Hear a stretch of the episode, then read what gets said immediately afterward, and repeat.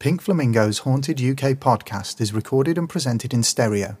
Listening to it through an environment such as headphones is highly recommended.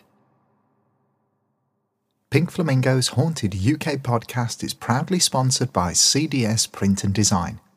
For printed t-shirts, hoodies, canvases, coasters, placemats, stickers, banners, signage and much, much more, contact Colin or Debbie at C D S Print and Design through Facebook, Instagram or email at c d s print and design at gmail dot com. With high-quality products at competitive prices, what have you got to lose? We're currently asking you, the listeners, for your ghost stories and paranormal experiences for a set of listener episodes.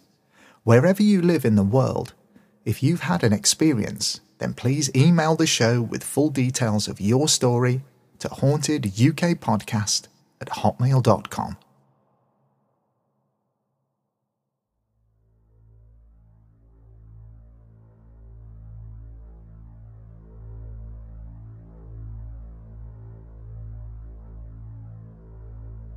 My camera just would not take a picture of the orbs and lighting I actually saw. Yet when I developed my film, there were just those same orbs but in different places and rooms, literally all over the place. Part of a witness statement given to Chillingham Castle's website.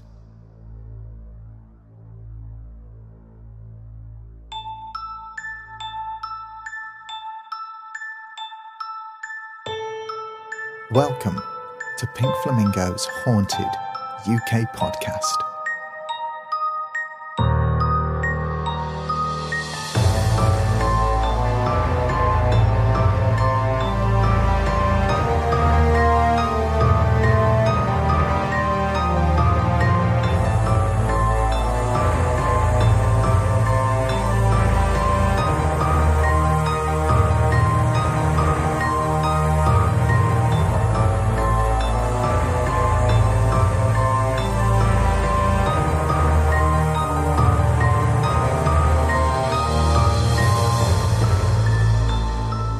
This is episode nine of Pink Flamingo's Haunted U K podcast, and in this episode, we're going to explore the ghostly goings-on at Chillingham Castle.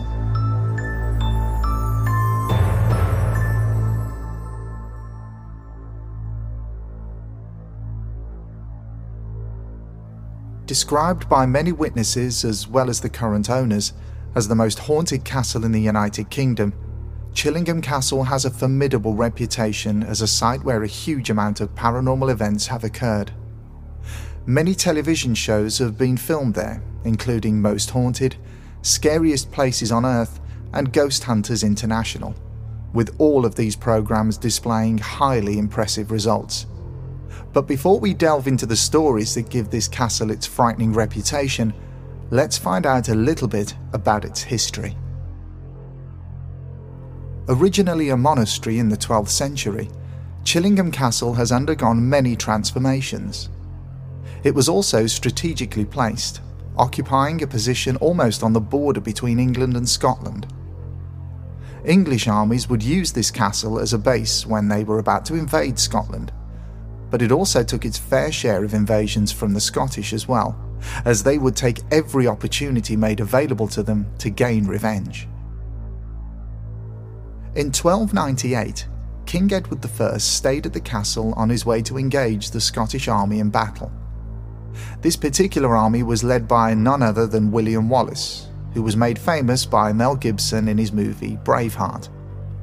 In thirteen forty-four, the castle underwent a significant amount of changes when King Edward the Third allowed battlements to be installed, turning this stronghold into a fortified building. Many other famous individuals from the past have graced the castle with their presence. In sixteen oh three, Anne of Denmark and her children stayed at Chillingham whilst they were on their way to London. In sixteen seventeen, it was the turn of James the First. Under his reign, he succeeded in unifying the two kingdoms of England and Scotland. As a peace became the norm between the two countries, calls for fortified castles quickly became a thing of the past. The fortifications were soon converted into living quarters, as well as a banqueting hall and a library being added. The decision was also taken to fill in the moat. Moving on to the eighteenth and nineteenth centuries, the grounds were extensively re-landscaped, and in eighteen seventy-two, the Prince and Princess of Wales stayed at Chillingham Castle en route to Scotland. As with many of these amazing buildings, the First and Second World Wars didn't treat Chillingham very well. It was used as an army barracks, and soldiers who were stationed there during World War Two decided to strip out most of the decorative wood panelling and use it as firewood. Lead was also stripped from sections of the roof, resulting in huge amounts of water damage. This in turn led to the castle falling into disrepair. Chillingham stayed empty and looking worse for wear until Sir Humphrey Wakefield bought the castle in nineteen eighty-two. The building was painstakingly restored, and in nineteen ninety-seven it was used as a filming location for the movie Elizabeth, featuring Kate Blanchett and Geoffrey Rush. Fiberglass fireplaces that were built by set designers still remain at the castle to this very day. Sections of the castle are now open to the public, as well as eight apartments which are available as holiday lets. Ghost hunters and paranormal groups are also welcome to Chillingham to take part in overnight vigils. Well, now that we're a little more familiar with Chillingham Castle's history, let's get our teeth into some of its ghost stories. First of all, we have to take into consideration the sheer amount of death and violence which has taken place, not only inside the castle, but also around its grounds. Because of its involvement in countless battles between the English and Scottish, as well as numerous torture victims forced to endure horrific cruelty, on top of this, pile on the natural deaths which have taken place, you end up with the perfect mix of ingredients which seem to encapsulate Chillingham Castle's reputation as an extremely haunted building. We'll start off with the story of John Sage, who was a close confidant of King Edward as well as a gifted soldier who had risen to the rank of lieutenant. During one particular battle, Sage received a substantial injury to his leg, which in turn halted his career as a soldier of his beloved king. John Sage felt completely useless and begged King Edward to give him some sort of responsibility at Chillingham Castle. The king awarded him the position of head castle torturer, a role which John Sage would take to the absolute extreme. John Sage hated the Scottish people and will go to the nth degree to exact horrific punishment to as many as possible. He even developed torture devices himself, such as a boiling pot, eye gougers, and a barrel which contained spikes, in which a prisoner would be tied into and rolled around until the flesh was literally scraped from their bodies. One of his other favourite methods was to attach a caged rat to the stomach of his victim. The only way the rat could escape the cage was to eat his way through the person, condemning them to a hugely painful death. Sage would torture and kill up to fifty people a week for the three years which he held on to the job. As the wars between England and Scotland came to an end, Chillingham Castle's torture chamber and prison were full of Scottish men, women, and children.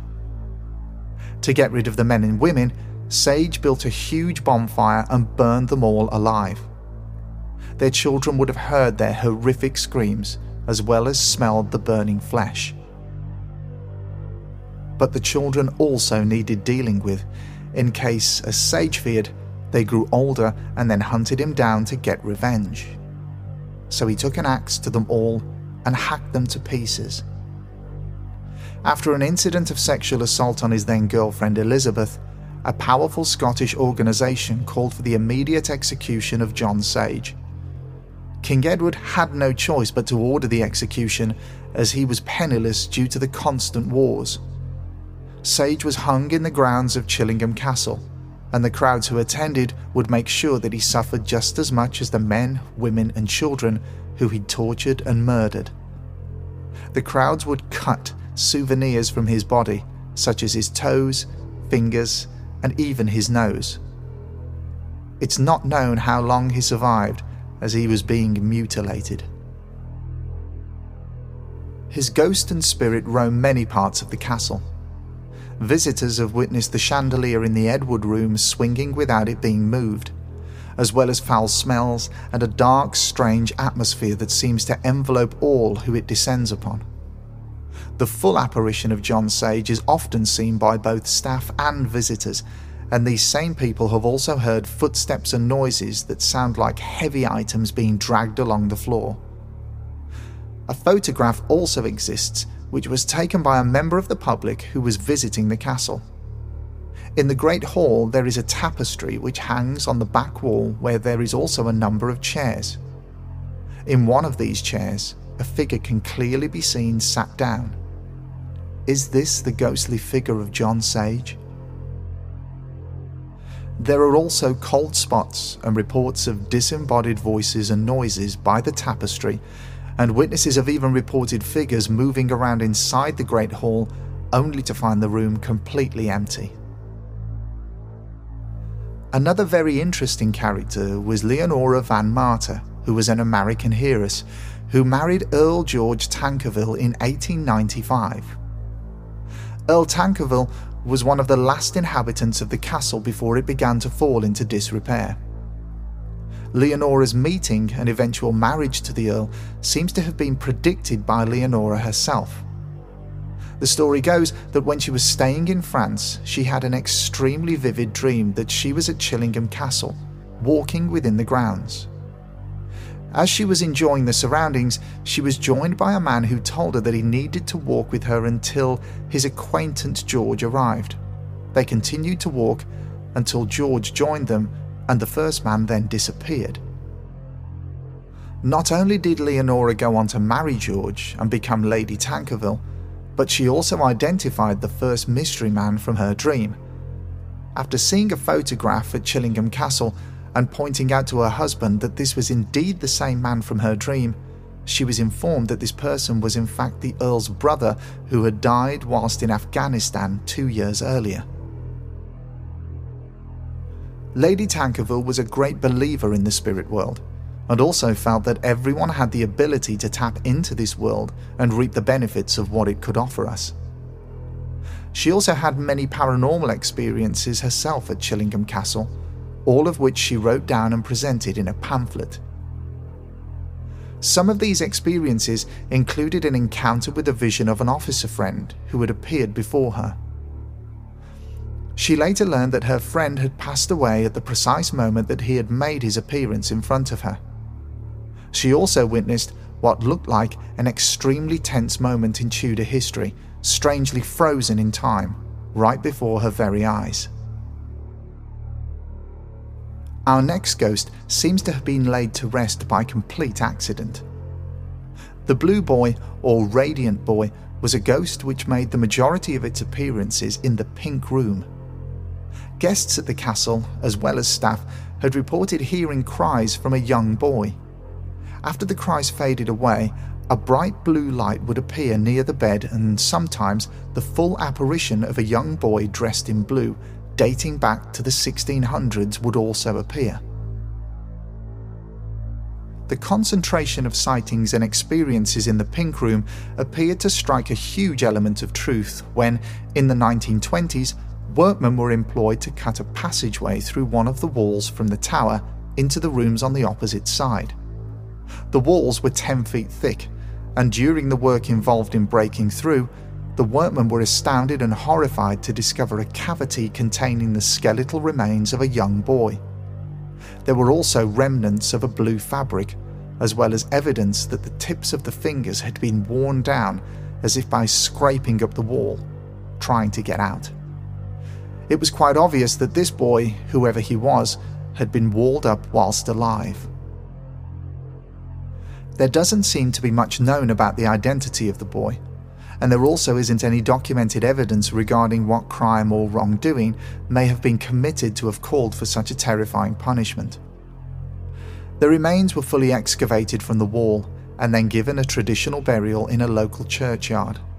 This is when the sightings and disturbances stopped. It was as if the burial had finally put his troubled spirit to rest. Or had it? On very rare occasions, sightings are still reported of a blue light illuminating sections of the courtyard and corridors inside the castle, all around the locations where the remains of the Blue Boy were discovered. Many of these sightings have been put down to faulty electrics, but the current owner, Sir Humphrey Wakefield, has pointed out on multiple occasions that there isn't any wiring in that area of the castle at all. The ghost of Lady Mary Berkeley is another tragic figure who still roams Chillingham Castle today. As with many haunted houses and locations that have a grey lady, Chillingham's is Mary. Her husband, Lord Grey of Walken Chillingham, left her for her sister Henrietta and even stood trial in eighteen sixty-two for this incident. It wasn't the first time that Lord Grey had deserted someone who he was supposed to have been faithful to. The Duke of Monmouth had mounted a campaign to take the crown from James the First, and Lord Grey had backed him all the way, until things went wrong. It was then that Lord Grey decided to disappear for a while. Mary was scarred for life by his betrayal, but remained at Chillingham Castle with her daughter for the remainder of her life, and, as if by a twisted turn of fate, she outlived both her husband and her sister. Her ghost roams both the castle and the grounds to this day, and there are a couple of telltale signs to look out for which could signal when she may be about to make an appearance. Firstly, an extremely cold atmosphere usually descends, followed by a distinct rustling noise of silk. This is the noise of Mary's dress moving as she paces the corridors of the castle. The cast and crew of T V's Most Haunted filmed an episode at Chillingham, and there were some genuinely amazing moments caught on camera. It was Season one, Episode two in two thousand two, and almost as soon as the crew had set up all of their equipment, Chillingham began to respond. Before the cameras started to officially roll, Jason Carl, the show's parapsychologist at the time, had taken a walk around the castle with a number of gadgets, such as an E M F meter and a temperature sensor.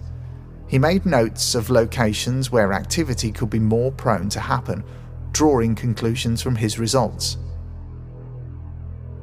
Yvette was then taken on a brief tour by the actual owner, Sir Humphrey Wakefield, who talked about some of the ghosts, spirits and experiences that he'd had, but he made it clear on a number of occasions that his family and himself were more than comfortable with all of the paranormal activity which happens in his home. None of them had been frightened or disturbed. Yet. So, cameras begin to record, and the cast and crew begin to make their way to their first location, when one of the camera operators suddenly felt extremely ill and lightheaded. Complaining that he felt he was going to pass out, he sat down and was given some water and time to regain his composure. He decided to leave the room, go outside, and take a breather. On another occasion, early in the investigation, the show's director also complained of being overcome with feelings of nausea and a pressure which she felt was pushing down on the top of her head. As she was sharing her experience with the rest of the cast and crew over a bite to eat, both Yvette and Jason Carl saw figures moving around outside the castle through the windows. With lighting equipment outside the castle, illuminating the room which they were in, Jason Carl went outside to see if there was anyone around. Followed by a cameraman, they both saw nothing. As if Chillingham was giving them a warning of things to come, this was just the beginning.